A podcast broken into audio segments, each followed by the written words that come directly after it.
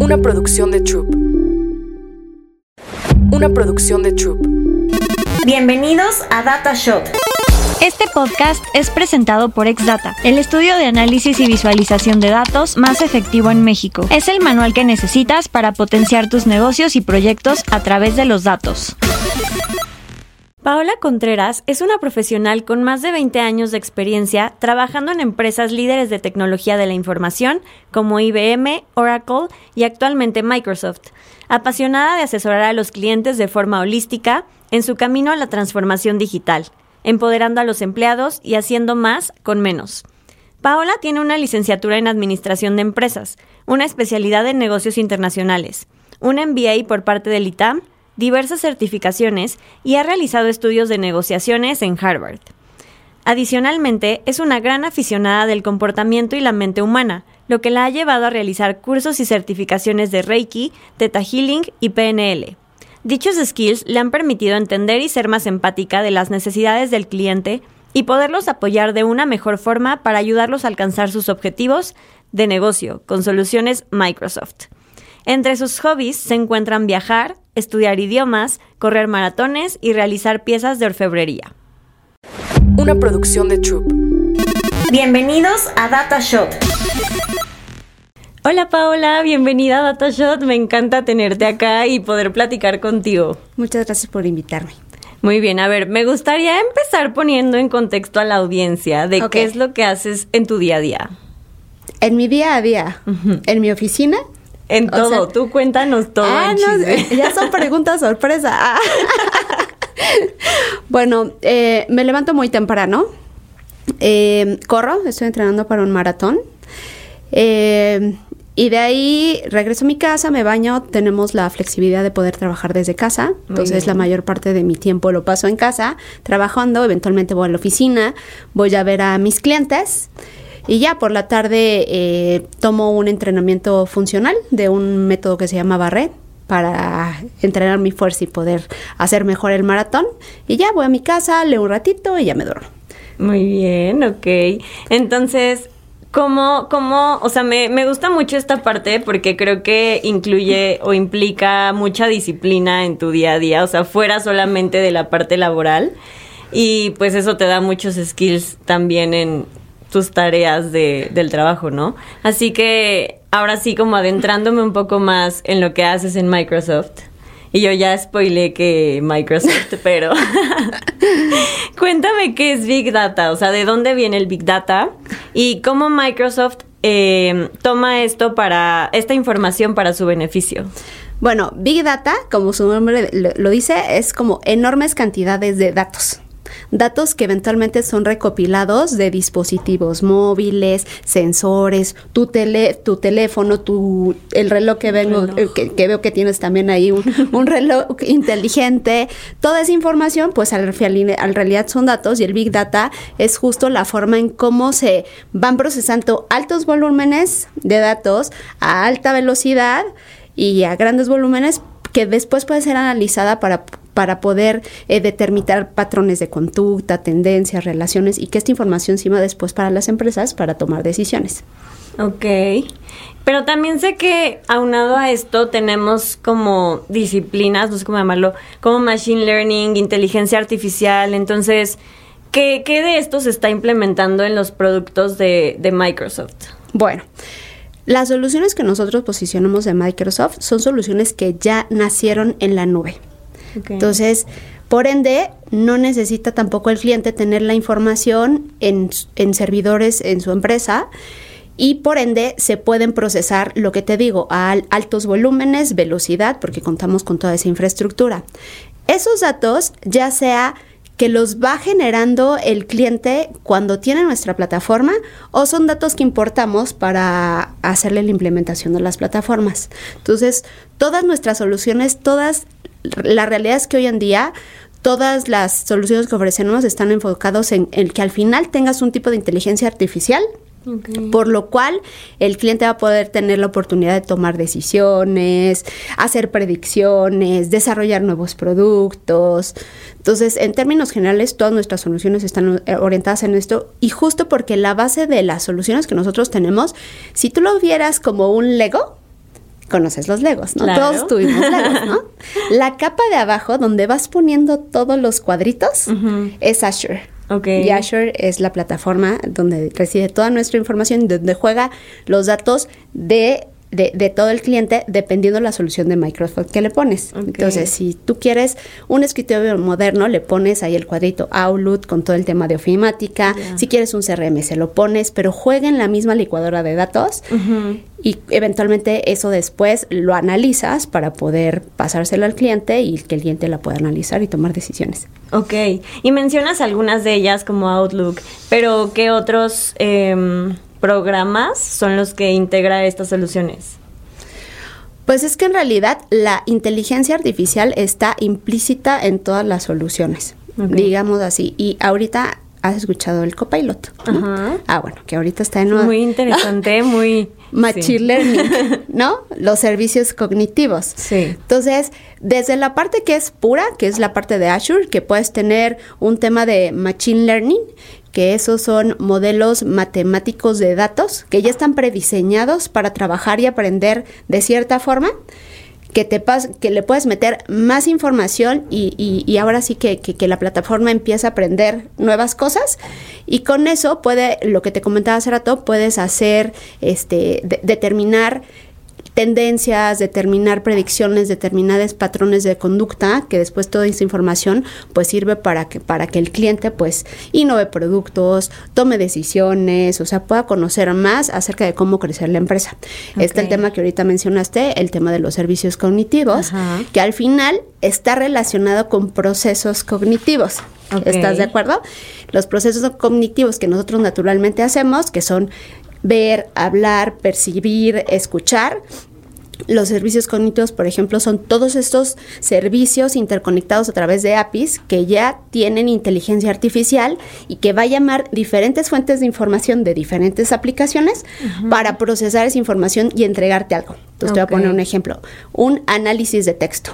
¿No? Entonces tú tienes un texto y lo que podría hacer este, la computadora es ponerle subtítulos, ¿no? O sea, ponerle subtítulos y aparte traducirlo a audio. O ese audio traducirlo a texto. Puede hacerte un reconocimiento facial, puede hacer un análisis incluso de sentimientos, que tú llames por teléfono, tal vez a un call center y quieras, estás muy molesto, entonces va a detectar la plataforma que tú estás enojada, Sí. va a detectar las palabras que estás utilizando y eso lo va a procesar para que eventualmente después te den una mejor experiencia a ti. Ok. Por ahí va un poco el tema de Copilot, pero creo que está en dos, eh, dos vertientes. En la plataforma que nosotros le damos al cliente para su usuario final, ¿no? Mejora la experiencia del cliente, innovación de productos. O lo que hacemos para empoderar a esos empleados que tengan esas plataformas con los cuales van a hacer mejor tu tra- su trabajo y tomar mejores decisiones. Ok, buenísimo. Sí, eso es algo que siempre viene a la conversación, ¿no? Como con la llegada de todas estas tecnologías, mucha gente se asusta y demás, pero para a mí me parece una gran herramienta para que nosotros como personas podamos mejorar nuestro trabajo, hacerlo más rápido, como hacerlo más eficiente. ¿Tú qué opinas de eso? Eh, creo que el empleado per se, y yo me incluyo porque yo también soy empleada, ¿no? Pasamos mucho tiempo, por ejemplo, hacer, a- haciendo eh, procesos administrativos. Sí. ¿Tú sabes cuánto de tu tiempo pasas eh, haciendo, mandando correos, por ejemplo? Horas. Casi el 70% de tu tiempo lo pasas respondiendo correos, redactando correos o haciendo ese trabajo administrativo que en Sí. realidad no es el foco de tu negocio, porque tu trabajo no es escribir correos, Sí, ¿correcto? sí. Entonces, por medio de eso, ah, y, y al final tienes, una empresa siempre va a tener muchos sistemas, no nada más va a tener uno, que a veces Sí. ni se hablan. Entonces, uy, no, pues es que si quiero checar una factura tengo que ir al RP. Ah, si quiero sacar los datos del cliente, ah, pues me voy al CRM, ¿no? Sí. Ah, pero no me acuerdo el, cor- el último correo que le, que le mandé. Entonces, lo que empieza es integrar todas estas aplicaciones, incluso si no son Microsoft, para poderlas procesar en una licuadora. Ok, ya. Y todas las aplicaciones, por ejemplo, en el, ecosistema, el ecosistema de Microsoft, todas están conectadas. Entonces nos- nosotros ofrecemos una solución, o sea, esta es mi Sí. plataforma Microsoft ¿Qué es lo que tú necesitas? Ah, pues yo necesito la parte de ofimática, yo necesito un CRM, yo necesito una herramienta que haga campañas de marketing, o necesito un RP, o alguien, algo que me ayude el módulo de cadena de suministros. Entonces, dependiendo, pues ya lo vas armando como tú lo necesites. Ok. Y puede tener el Lego incluso partes que no son parte del ecosistema de Microsoft. Eso Creo que ahorita buenísimo. mencionas algo importante porque las empresas de tecnología ya se dieron cuenta que no pueden decir tú nada más vas a comprar mi producto y es el único que va a existir. Entonces le voy a cerrar la puerta a todo alrededor para que nadie se conecte con mi sistema y siempre me tengas que seguir comprando. Eso ya cambió. No, ya está imposible. Es imposible. Entonces, es imposible. O sea, ahora es muy irónico como aun cuando nosotros tenemos plataformas que compiten directamente con otros competidores, encontramos la forma en cómo colaborar con esas otras plataformas Sí. que incluso competimos. sí, sí, sí. Y a la, a la, vice- a, a- a la viceversa, no. ¿Cómo Al dice? contrario. Al contrario. Esos fabricantes también se están dando cuenta que haciendo este partnership con, con- con este ecosistema de los fabricantes que somos al final los líderes del mercado, tenemos una mayor oportunidad. Sí, definitivamente. Ok, ¿y cómo entra dentro de todo esto la parte de la ética por parte de Microsoft, no? O sea, con los datos obtenidos por medio de las implementaciones eh, realizadas utilizando inteligencia artificial. Pero creo que esa, o sea, hay varias vertientes de inteligencia artificial, porque ahorita me mencionaste, ok, yo te cuento de las soluciones que tiene Microsoft, pero también está la parte que ahorita está de moda, no nada más el copilot, la parte incluso del GPT, Exacto, ¿no? sí, sí, que sí. al final, pues, procesa y te entrega algo que tú lo solicitaste. Sí. Creo que es muy importante dividirla en dos. Una es todas nuestras soluciones en la nube, que efectivamente viven en la nube, al final esa información es, res- es, es propiedad del cliente. Nosotros como Microsoft tenemos toda una estructura de gobierno y protección de datos que es de las más competitivas en el mercado. Entonces, incluso yo, que tienes tus datos en mi plataforma, tú no, yo no puedo tener acceso a esa información. Está totalmente segura eh, y cumple con regulaciones, estándares de calidad. O sea, esa es parte de nuestra oferta más fuerte que tenemos en yo cuido tus datos. Incluso hemos tenido temas bastante de, bueno, de controversia, porque si un juez o un tema que ya es un poco más delicado llega y dice, Microsoft, entrégame la información de este cliente, no se la puede entregar. Entonces, en el tema de lo que nosotros resguardamos de información, de protección de datos, privacidad, etcétera, cumplimos con estas, este gobierno de datos. Sin Sí. embargo, el tema de ética también está pegado al tema, por ejemplo, del chat GPT, Ajá. que está de moda. Entonces vas y le dices, chat GPT, yo quiero que me contestas esta pregunta, ¿no? Sí. ¿Cuál es, el mej- ¿Cuál es la mejor marca del mundo de ropa? ChatGPT ChatGPT no te va a contestar lo que es la verdad absoluta. No. Va a ir a buscar entre 175 millones de referencias y te va a dar lo que dice la mayoría. Sí. Entonces, la ética respecto a la información que obtienes no es de Microsoft, porque Microsoft te está poniendo la plataforma para que lo hagas. El tema de cómo tú usas la información, si tú le creíste al chat GTT, o sea, incluso ahorita hay casos un poco, un po- más serios de personas que buscando un nuevo trabajo le ponen un caso de negocio y va y le dice al chat GPT, voy a ir a una entrevista a esta empresa, de esta industria, este, quiero hablar de este producto y le da la presentación para la entrevista. Sí, está cañón. O un acceso a una universidad que les piden esos ensayos, oye, hazme Claro. este ensayo de cómo te ves en el futuro y se lo pide a la plataforma. Sí. Entonces, pues esas personas pues ya no las se están calificando pues de una forma muy muy objetiva, Claro, ¿no? sí, totalmente. Pero ese tema de ética yo creo que va a ser uno de los temas más sensibles que no tienen que ver en tanto con la tecnología, sino en la forma en que culturalmente o desde nuestros valores Ajá. vamos a hacer uso de, de esa plataforma Sí, o de esa también. inteligencia. No, pues es que ser conscientes de la información que tú estás metiéndole a una plataforma que no tienes como mucha idea de a dónde va a parar, qué se va a hacer con ella, o sea que justo llega otra persona, pregunta algo relacionado con eso y pues ahí va tu información que es parte de todo el repositorio de data que hay ahí, ¿no? Entonces... Oye, imagínate que luego lo utilicen como psicólogo, ¿no? O sea, oye, a ver, me siento mal, ¿me podrías decir? Pues no, o sea, Sí, no, no, sí no. creo que es algo que culturalmente tenemos que modificar desde nuestros valores Sí. como personas. No, y es que hay, también el otro día leía un caso de justo el chat GPT, que puedes darle la vuelta muy fácilmente. O sea, por ejemplo, eh, alguien lo mandaba como forma de meme, así de que, este, oye, ¿en qué plataformas puedo ver películas pirata?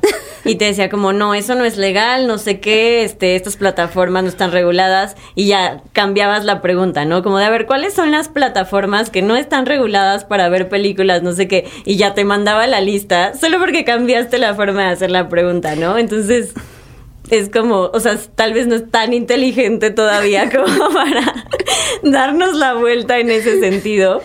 Pero pues sí, o sea, al final los humanos seguimos teniendo como un poco ese poder de cómo manipular un poco a la máquina a obtener lo que nosotros estamos buscando, ¿no? Sí, sí, definitivo. Bueno, entonces ahora cuéntanos un poco sobre los servicios que tiene Microsoft relacionado con los datos y cómo lo relacionas con soluciones de aplicaciones de negocio. Ok, eh, bueno, básicamente todas las soluciones que ofrecemos tienen una base de inteligencia artificial. Nosotros como Microsoft nos enfocamos muchos en decirle a, a estos clientes, te apoyamos a hacer tu transformación digital. Pero me parece que hasta incluso está un poco romantizado el tema, ¿no? transformación digital, ¿no? Pero es en realidad o sea, transformación digital tiene también que ver con datos, por Sí. la mera palabra, ¿no? Entonces, ¿cómo hago que no nada más sea un área de la organización, sino que tenga un impacto en toda la organización para poder hacer esa, transformación digital? Algo que antes pasaba mucho era que siempre íbamos con el director de sistemas a venderle una tecnología Sí. y él era responsable de imponer cuál era la tecnología que se iba a utilizar. Ah, no, pues este ERP va a ser Microsoft. O sea, esta otra plataforma va a ser de, este, de, de- de esta otra empresa. Y entonces tú como, como usuario, como empleado, decías, pues bueno, no me está quedando otra. Sí. Y empezabas a tener una resistencia al, ca- al cambio. Ahora, lo que estamos haciendo mucho, y más, yo estoy en aplicaciones eh, de negocio donde mi usuario principal no es el de sistemas. En realidad, al que le interesa la plataforma es al de finanzas, Sí. al director de operaciones, al gerente de marketing. Totalmente. Entonces, lo que estamos haciendo mucho es eh, posicionar y ser empáticos y ser un- hacer una venta consultiva. No es yo tengo esto y tú te acoplas a lo que yo tengo. Es necesito escuchar cuáles son tus problemas y sobre todo necesito escucharte a ti como directora de marketing cuáles son los objetivos que tú tienes. A ti por qué te miden. Entonces lo que empezamos a hacer es hacer alianzas con esos sponsors dentro de la cuenta, mostrándoles la- la- las bondades de la plataforma y sobre eso a ver, hay cuatro pilares que todo, cuatro pilares que todas las empresas tienen como valor. Mejorar ventas, Sí. bajar costos, reducir riesgos y hacer su transformación.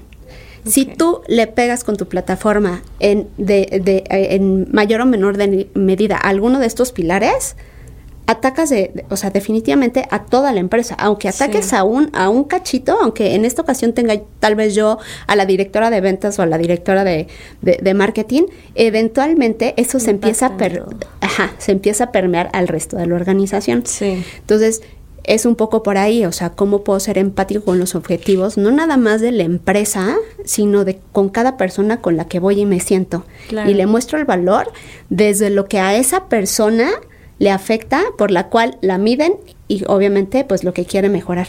Sí, y es lo que platicaba ya en otros episodios, de que no es nada más una solución de a ver qué es lo más práctico para ti, sino orientado a soluciones de negocio, tal cual, ¿no? O sea, ver como el panorama completo y sí, yo creo que ya la parte de solo enfocarte en el área tecnológica no es la solución. Sí, ya va no es un producto, ya no le vendo un producto, Sí, le sí, vendo sí. una solución que le Exacto. ayuda a sus necesidades. Ok, y bueno, ya abordamos un poco este tema, pero justo desde el enfoque comercial, ¿cómo vendes estas nuevas tecnologías e implementaciones para que los clientes, ahora como del lado del cliente, genuinamente lo vea como una solución de negocio y como un aliado? Eh, es mucho eh, creo que todavía existen muchas creencias, por ejemplo, limitantes, ¿no? O sea, es decir, es que yo porque te compraría ese producto. ¿No? Sí. Ah, bueno, mira, es una solución en la nube y el Big Data la inteligencia. Suena cliché. O sea, sin embargo, es algo que la gente todavía no, no reconoce como parte de por, por, por desconocimiento. Sí. Entonces dicen, no, pues es que yo quiero mis datos eh, aquí, donde yo los vea. Yo quiero aquí mi servidor en la cocina, ¿no? Claro. O sea, donde nadie los vea. Este, yo, eh, es muchísimo dinero el que tengo que gastar. Entonces, en la medida que primero aprendes a escuchar y ser empático con lo que están necesitando, creo que es una forma, y justo lo que te decía, lo que te decía, es un poco ver cuál es el rol de esta persona y con qué plataforma le ayudas a esta persona. Pero muchos son de creencias limitantes, cosas que por su desconocimiento o, o- o miedos o simplemente están basados en su propia experiencia. Es que la última implementación del CRM me llevó dos años y no funcionó. No, es que ya no es así. Sí. O sea, el time to value es más corto, Claro. es segura, yo te puedo venir a, a contar de todas las regulaciones, este modelo de gobernanza de seguridad de la información y protección de los datos, yo te puedo ay- ayudar a hacer un caso de negocio. Yo me siento contigo, veo cómo, cuáles son tus KPIs, nos sentamos y te digo cuáles son los KPIs que vas a estar impactando con mi plataforma. Sí. Entonces es un poco barrer, o sea, eh, eh, este, romper es- esas barreras que tienen para poder, pues, platicar con ellos y que nos dejen, o sea, de la vista nace el amor. O sea, entonces, al final sí necesitas un ciclo de ventas Sí. donde escuchas cuáles son sus necesidades, le haces un caso de negocio, le haces una demo, le haces un piloto y le demuestras con hechos, no nada más con palabras, que la plataforma es totalmente confiable y que lo va a ayudar a cumplir sus objetivos de negocio. Ahora hay algo, este, no todos los productos de caja están 100% hechos para cierta empresa, porque cada empresa pues tiene un giro diferente, tiene políticas diferentes. Sí. En realidad, si una plataforma, y no, yo no soy para todas las empresas, definitivamente. sí. Entonces, uno, o, o sea, algo que por ejemplo sí tiene que considerar es que la plataforma que estén evaluando cumpla con por ahí del 70 por 70 80% lo que ellos necesitan. Ok. Si no es así, yo no soy su plataforma. Sí. Porque le va a hacer muchos desarrollos, personalizaciones, que tiene, después tiene que estar invirtiendo dinero en hacerle los cambios y eso no va a funcionar. Entonces también, no nada más el cliente eligiendo la plataforma, sino yo también siendo honesto con el cliente, Sí. si en realidad sí es un producto para él o no. Claro. Pero no pasa si no hago todo este análisis directo al negocio. Sí. ¿Y cuáles son las variables que consideras para esto? O sea, im- ¿importa como el tamaño de la empresa o como las áreas a las que te estás amoldando? ¿O cuáles son un poco estos criterios para saber que realmente necesitas una plataforma de este estilo? A plataforma de estilo, o sea, que refieres que es como, como, como en qué sentido? Como que es algo que sí me va a servir, o sea, como que sí se adapta a mis necesidades, pero a lo mejor es como, si soy una empresa pequeña, pon tú, ¿me va a quedar muy grande esta solución? Yo creo que también hay empresas que se acotan a, a diferentes segmentos, ya sea SMB, ya sea un segmento corporate, ya sea una cuenta enterprise. Ok. Y si hay ofertas en el mercado, eh, yo te puedo decir, algunas de Microsoft, no todas, o sea, no todas se amoldan a todos los segmentos, pero sí hay soluciones que, ah, bueno, mira, este set aplica para pequeñas y medianas. Ok. Este set aplica, aplica para cuentas que son más enterprise, ¿no? Pero, o sea, eh, en realidad, si, si lo pones en un general, las soluciones están diseñadas para empresas enterprise. Ok. Por el costo, deja el costo, o sea, aparte, ¿cuál va a ser el retorno de la inversión? O sea, Sí. no vas a invertir, y no es una plataforma que es barata, porque aparte, eh, cuando no le ven el valor o cuando no le ven, o sea, cuando no ven, cuando solamente ven el, precio, dicen, es que esto es caro. Y no es que sea caro, No. Pero depende mucho, pues, qué es lo que necesitas, cuáles son tus ventas. Me parece que hay plataformas que se adaptan literalmente a todos los presupuestos. Sí, totalmente. No, y como dices, o sea, como ver el retorno de la inversión, de que implementar este tipo de, de herramientas te va a solucionar la vida, te va a ahorrar tiempo, va a tener todo en, vas a tener todo en un mismo lugar, o sea, sí tiene demasiadas ventajas. ah, Pero no cuando tienes, de- no sé, una empresa que es muy chiquita, de cinco empleados, donde en realidad no Sí, necesitas todavía. muchas cosas, solamente vendes algo. Pero no sé, tal vez es una empresa, una tienda en línea, que sí tiene cinco empleados, pero para mantener esa tienda en línea, que sí tienen miles de clientes y hacer la distribución de lo que compran en línea, pues sí necesitan algo más robusto, aunque sean cinco Sí. empleados. Entonces sí depende mucho cuál es el caso de uso que le quieran dar o que estén buscando. Y también como que tiene que ver con el volumen de datos que se maneja dentro de la empresa, ¿no? Em, para poder ver, o sea, para poder ver un outcome de inteligencia artificial, tal vez sí. Para usar una plataforma, o sea, de todos modos te va a hacer una vida más fácil, ¿no? Sí. O sea, si pierdes, como decíamos hace rato, ¿no? O sea, si pierdes la mitad de tu día haciendo temas administrativos o entregando a los clientes en su casa el producto o el- lo, lo que compraron, pues no es rentable tu empresa. Sí. Pierdes mucho tiempo ahí, tienes que ver cómo, cómo, cómo compras una plataforma, cómo subcontratas un servicio para que te apoye en ese tema. Sí, ok. Ahora, ¿cómo soluciona o apoya la integración de la inteligencia artificial y qué tanta credibilidad da tanto al producto como al usuario? Eh, ¿En qué, es, o sea, eh, como en qué les apoya? Ajá, o sea, considera como ya ya pusimos sobre la mesa todas las implicaciones que tiene el uso de la inteligencia artificial, pero ¿cómo haces que realmente el usuario vea esto como un beneficio? Eh, um, ok, te lo voy a poner así y te lo voy a poner en aplicaciones de negocio ah, con el, con el co- copilot. Que ya sé que ya viste el video, Sí. ¿no? Y está muy divertido, ¿no? Si yo voy con el de ventas y le digo, el objetivo de ventas es vender. Sí. Es que su gente esté en la calle vendiendo. Yo soy vendedora, no que esté sentada viendo mi CRM, ¿no? O Sí. mandando correos. Entonces, por medio de la eh, inteligencia artificial, lo que podemos hacer, y te voy a dar un ejemplo, yo tengo un CRM, yo tengo mi correo electrónico, tengo Outlook, ¿no? Y Sí. utilizo toda la ofimática. Entonces, ¿qué pasa si le digo, oye, tú vas a tener un copiloto en ventas, ¿no? No, pues, ¿cómo es eso? No, pues, cuando tú tengas una sesión, una llamada por Teams, ¿no? Eh, me va a sacar un resumen que después lo va a compartir en una minuta. Esa minuta la va a mandar por Outlook, ¿no? Ese correo de Outlook, que le digo, estimado director de tecnología de esta empresa y su nombre, va a identificar que es de mi empresa eh, Cosmos. Y se va a ir al CRM y va a guardar ahí la información. Ok. Entonces, ¿qué hace? Empiezas a ahorrarle tiempo al vendedor. Entonces, cuando Sí. entra al CRM, ya vio las minutas, ya le hizo la propuesta con los precios y todo lo tiene con- concentrado en un solo lugar. Entonces, no tiene que perder tiempo en hacer los resúmenes, Sí. no, en mandar la información. Entonces, ese es el copiloto. Por ejemplo, eh, en un tema de eh, servicio al cliente, ¿no? Pues llamas al call center, esperas que te solucionen algún cierto tema. Pero ¿cómo le das, por ejemplo, este tema de omnicanalidad? Ah, bueno, pues, uy, no, tengo que hablar de 9 a 5 de la tarde, no. pues o tengo que ir en persona a sacar turno para que me atiendan. Sí. No, ¿cómo le habilito canales? Igual, de comunicación, donde pueda sacar tal vez una cita comunicarse por medio de la página de internet, de correo, incluso de WhatsApp. Sí. Y toda esa información se va a un mismo repositorio de información, tal vez al módulo de Customer Service, pero esa información también convive con el CRM, Claro. ¿no? Y le pongo un chatbot que le conteste. Sí. Oye, este, ah, bueno, soy por, ah, ¿ya eres cliente? Sí, no, ah, bueno, ¿qué necesitas? Necesito ver mis facturas. Y va a llamar al RP a ver cuáles son las facturas que tiene.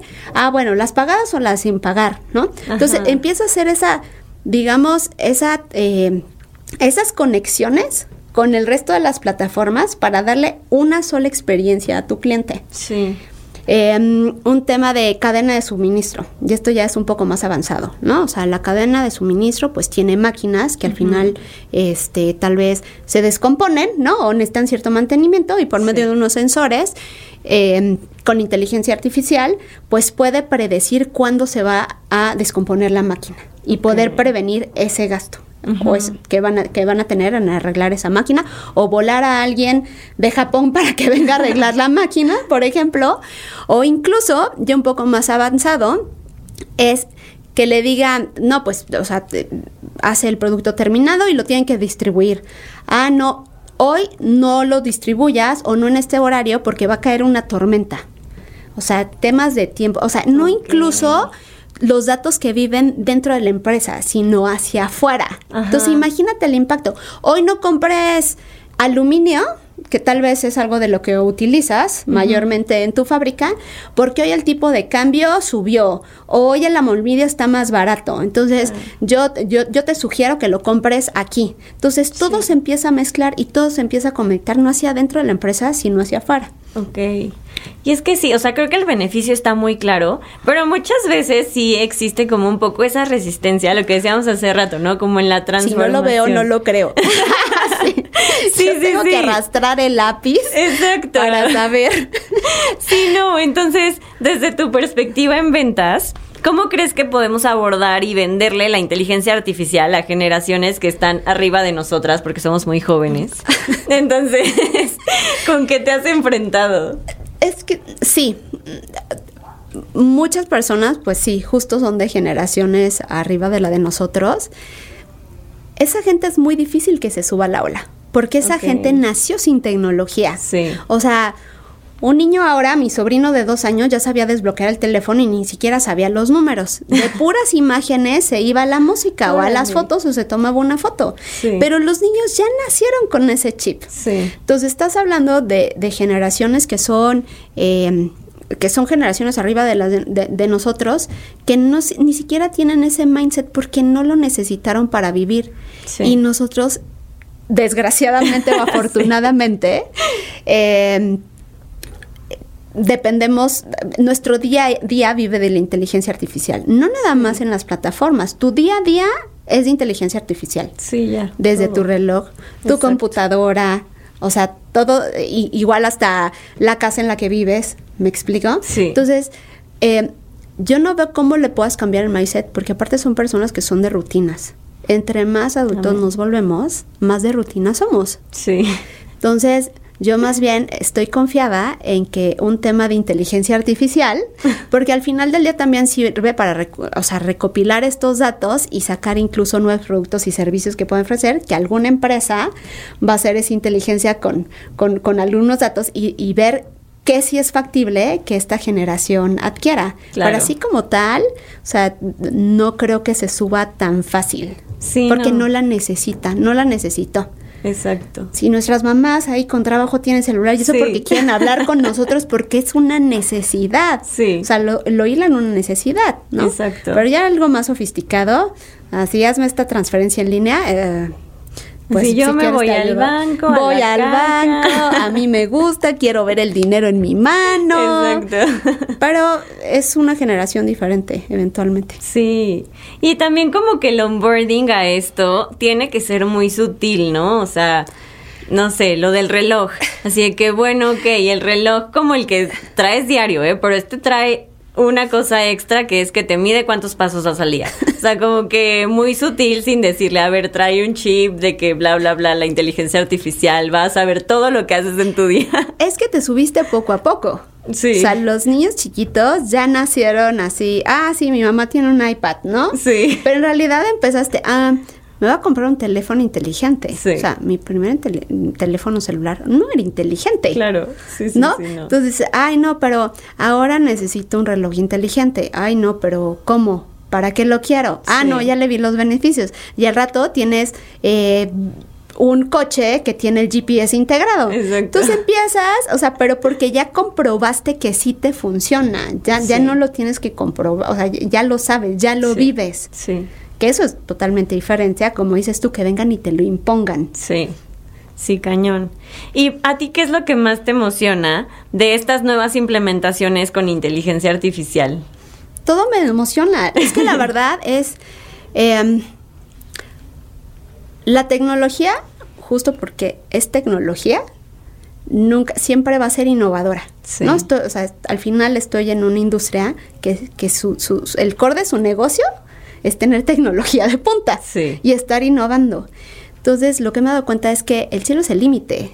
No, no se va a acabar la industria. De hecho, todas las empresas están haciendo empresas de tecnología, Sí. ¿no? Desde que tienen sus tiendas en línea, desde que tienen un call center y consolidan información en su, un CRM, lo que hace, ¿no? Todas se, se convierten en empresas de tecnología Sí. de una u otra forma, por re- porque tienen redes sociales, por lo que quieras. Entonces, me emociona saber más bien lo que viene, porque la película que veas se va a quedar corta. Ya sé.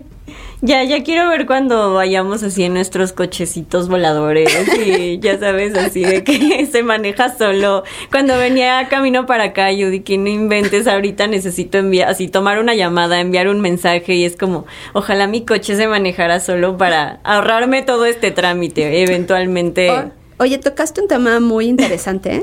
Em, alguna vez estuve tomando unas clases y justo los Teslas, ¿no? Sí. Que son eléctricos y son inteligentes, en Sí. algunos países ya son, ya no tienen piloto. Ya te subes y ya no hay piloto. Regresamos al tema de la ética. Ese te va a gustar. Porque eventualmente, aunque te subas a tu coche y te lleve a tu casa, en caso extremo, ¿qué va a hacer? Va a decidir chocar el coche, echarse un barranco, atropellar un perro, atropellar un...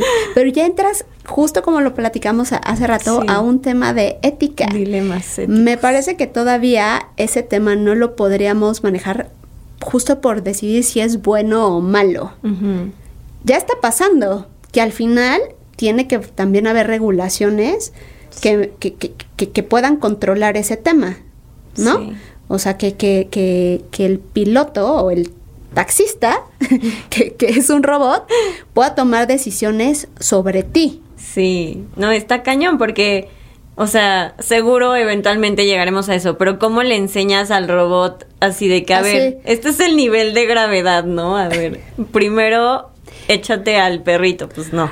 Era un poco más, incluso más cruel, porque te planteaba diversos escenarios y te decía, a ver, en el coche viene una señora embarazada y la persona que está enfrente, que se cruzó la calle, es un fugitivo y es un ladrón. Y ya identificó que es un ladrón. Ajá, O sea, ya es fulanito de tal y es persecución. ¿no? O sea, lo atropello o me desvío y me estrello y sale accidentada y tal vez pierde el bebé la señora, Ajá. ¿no? O es una persona mayor, pues ya es muy grande, Sí. ¿no? O es un perro. Entonces, cualquiera que tiene este pues estos grupos de apoyo es así, no, pues los, los, los- de protección de animales te van a decir que Ajá, claro que al animal no lo tocas, ¿no? Sí. Oye, ¿qué onda? Pues es un adulto mayor, respétalo. Pero ya entras en temas más complicados que Sí. yo creo que ese es uno de los retos mayores, o sea, ver cómo se maneja el tema de la ética en todos los sentidos de inteligencia artificial. Sí, está cañón, ok. Y yo, ok, para, ay, ya ando tirando el set. Pero bueno, para llegar un poco al final de la entrevista, ay, sí. Eh, tengo tres preguntas que le hacemos a todos nuestros invitados. Ajá. Bueno, algunas, pero, pero estas me gustan mucho para ti. A ver, si pudieras tú crear una solución con inteligencia artificial que te facilitara a ti la vida, ¿qué, qué crearías? No. Esta Oye. es pre- pregunta sorpresa. Era pregunta sorpresa, pero la verdad es que siento que necesito muchas cosas. es que mira, ¿qué te parece si te despertaras y pidieras y dijeras, oye, para desayunar yo quiero esto, para cenar yo quiero esto? No creo que estemos tan lejos, ¿eh? Sí. Para, yo quiero esto, desayunar esto, en la tarde esto, porque no necesariamente el día anterior sé que quiero comer, ¿no? Sí. Y toda la gente come. Sí. Y que fuera la, ¿conoces la Thermomix, no? Sí. De todos modos, tiene muchas cosas manuales todavía, ¿no? Sí. Que yo le dijera lo que quiero desayunar, comer y cenar, a qué horas lo quiero y lo tuviera a esa hora, No, fresco. bueno. ¿No te Yo gustaría? lo compraría, O sea, definitivamente. Así, créenlo, por favor. no estamos tan lejos. O sea, eventualmente sí podría pedir el súper. Sí. No decir, oye, a ver, este, yo- el súper, o sea, no estamos tan lejos de que ordenes tu súper, porque ya varias aplicaciones, este, los dispositivos que tienen en tu, eh, en tu casa, ya te toma el- la lista del súper. Sí. No estamos tan lejos que ya lo pida Claro. y que te llegue a tu casa, porque ya tienes cuenta, Sí. ¿no? Sí, sí, sí. Ahora nada más está entre que lo cocina, ¿no? Sí. Eso sí me resolvería. Eso, eso sí Ya me sé. gustaría, ¿no? A mí Más que manejen un coche por mí. este, eso se me ocurre ahorita. No, a mí sabes que así nadie me preguntó, pero yo lo voy a decir porque tal vez alguien lo va a escuchar y lo va a hacer. Pero a mí me encantaría como eh, relacionado con la vida fit, que nosotras somos muy fit. Pero no nos van a hacer el ejercicio, Lili. No, bueno, a ver, o sea, más. No, pero a mí me gustaría como tipo un, eh, que en tu reloj inteligente pudieras cada que comes como traquear las calorías de los alimentos, pero o sea, sé que existen aplicaciones donde tú manualmente Sí. le metes así de que ah, comí pasta y esto tiene tantas calorías, pero como que ese proceso sea automático para que fuera cada vez más preciso. Que ya supiera qué, va- qué comes, sin que se lo tengas que poner. Sí, casi casi, sí, y que automáticamente sea como, ah, pues te acabas de comer 300 calorías. Oye, pero te fuiste al nivel básico. Sí, ¿por qué? ¿Qué A tal ver. si te dice, si te dice, o sea, justo partiendo del reloj, ¿no? Que porque el, el reloj, pues tal vez hasta te puede escuchar en algún punto, ¿no? Sí. Como te escucha ya tu celular, ya te diste cuenta, sí, sí, ¿no? Entonces, de repente dices, ay, si quiero ir a Acapulco y no dejas de ver publicidad Ajá. de quién le dijo esta cosa que yo iba a Acapulco, ¿no? Exacto, sí. Este, que supiera, o incluso de palabra, ¿no? Voy a comer esto y lo registrara, ¿no? Sí. Y con eso te hiciera una, te- a- a- además de quemarte las calorías, con contarte las calorías Ajá. y restarte las del ejercicio que vas a hacer, Ajá. ¿no? Te hiciera tu plan de alimentación. Ah, eso estaría. O le pusiera, quiero llegar a 51 kilos, ¿no? ¿Qué necesito? Y ya te lo hiciera. Porque Exacto. eventualmente lo que sí es que sí va generando datos. O sea, Sí. nuestro y ahorita nada más porque tenemos ahora una vida fit en esta etapa de nuestra vida ¿no? pero ya el reloj te dice cuánto es tu tu tiempo tu mejor tiempo que deberías hacer Sí, y cuál es tu zona 1, 2, 3, 4 ya te sale automático sí. porque ya tiene tu historial eso no fue al principio Exacto. Tú suma eso, tal vez con una dieta o lo que sea, ya que te dé el plan. Y no, pues ya de una vez, pues te digo yo, lo conectamos con el mío y ya que cada día pida el súper y te cocinen. Ya solucionamos la obesidad en el mundo. Exacto. Sí. Muy bien. Ok, a ver, ahí te va la segunda pregunta. Del 1 al 10, ¿qué tan data driven te consideras en tu día a día? Yo soy como 12. Yo trabajo en tecnología. Yo No ven vivo que ya quieren que le hagan la comida así automáticamente. Me- creo que ahí hay algo tricky porque es tal vez el cierto punto resulta un poco intrusivo, podría ser la inteligencia artificial. Sí. Pero tú no quieres pasar tiempo cocinando. Sí, no. O sea, tú no quieres pasar tiempo, como dices tú, en tu coche. Yo quiero un piloto, eh, un robot que me lleve a mi Sí. casa. O sea, es tener tiempo de calidad y tiempo efectivo, no cometer errores. Sí. ¿Sabes?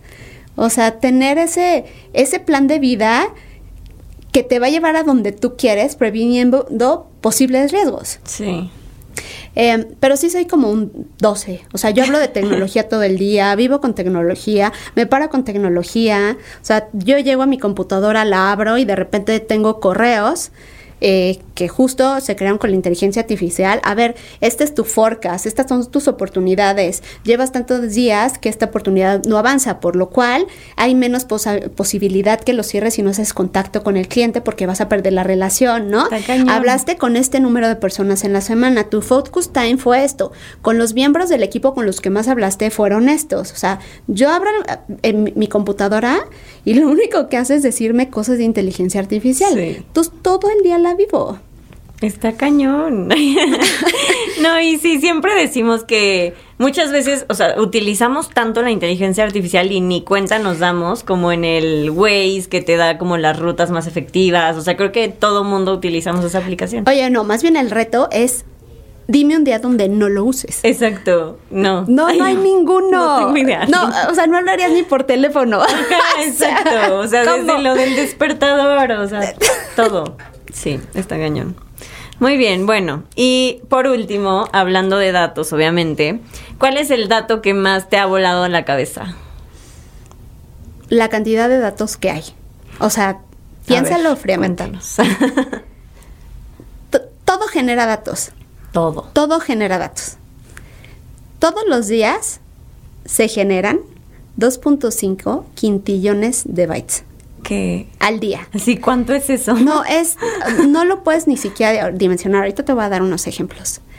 El 90% de los datos que existen ahora se crearon apenas en los dos últimos años. ¿Cómo? Entonces, ¿qué te esperas en los próximos, o sea, en los próximos 5 o 10 años? Sí, sí, sí. No, bueno. O sea, porque aparte no hay infraestructura ahora que pueda soportar eso. Sí. O sea, porque eso sí se almacena en algún lugar. claro. Entonces, los centros de datos tienen que ser más complejos, más grandes, procesar altos volúmenes de, de- de información a grandes velocidades para que tú puedas tener al punto y a la hora que tú quieras o en tiempo real lo que tú necesitas. Sí, no, bueno. El otro día estaba viendo un dato muy simpático y esto es ya más para que te veas un ratito record. por the record. Este en 2021 no hay data muy actualizada ahorita de, de, de, de, de- de- de cuánto, o sea, encontré unos gráficos muy simpáticos de qué, qué signi- en un minuto cuánto se procesa información en, en, en diferentes cosas que generalmente usamos, Netflix, este, Facebook, lo que sea. Ajá. Ok. En 2001, en un minuto, hay dos millones de swipes de Tinder. ¿Es en serio? Imagínate, o sea, No, imagínate. bueno, ajá. O sea, ese es, perdón, ¿cómo? Pero estás hablando justo de una partecita de la plataforma. Hay plataformas con, como TikTok que ya son más populares, que, que eventualmente, pues, los videos vistos ahora son más que tal vez este, los scrolls que le das al Facebook, porque Sí. eventualmente, pues, las plataformas eh, tienen mayor o menor interés, ¿no? Sí, evoluciona ya todo. Sí, pero todo es dato. Muy bien. Con eso nos quedamos. Así. para que reflexionen. así. para que reflexionen. Cada vez que estés swipeando en Tinder, de que cuántas más personas en este preciso momento lo están haciendo. Son demasiados. Está cañón. Bueno, pues mil gracias, Pau. Me divertí mucho. Aprendimos mucho también, claro que sí. y gracias por estar en DataShot conmigo. Muchas gracias. Nos vemos para en el próximo episodio.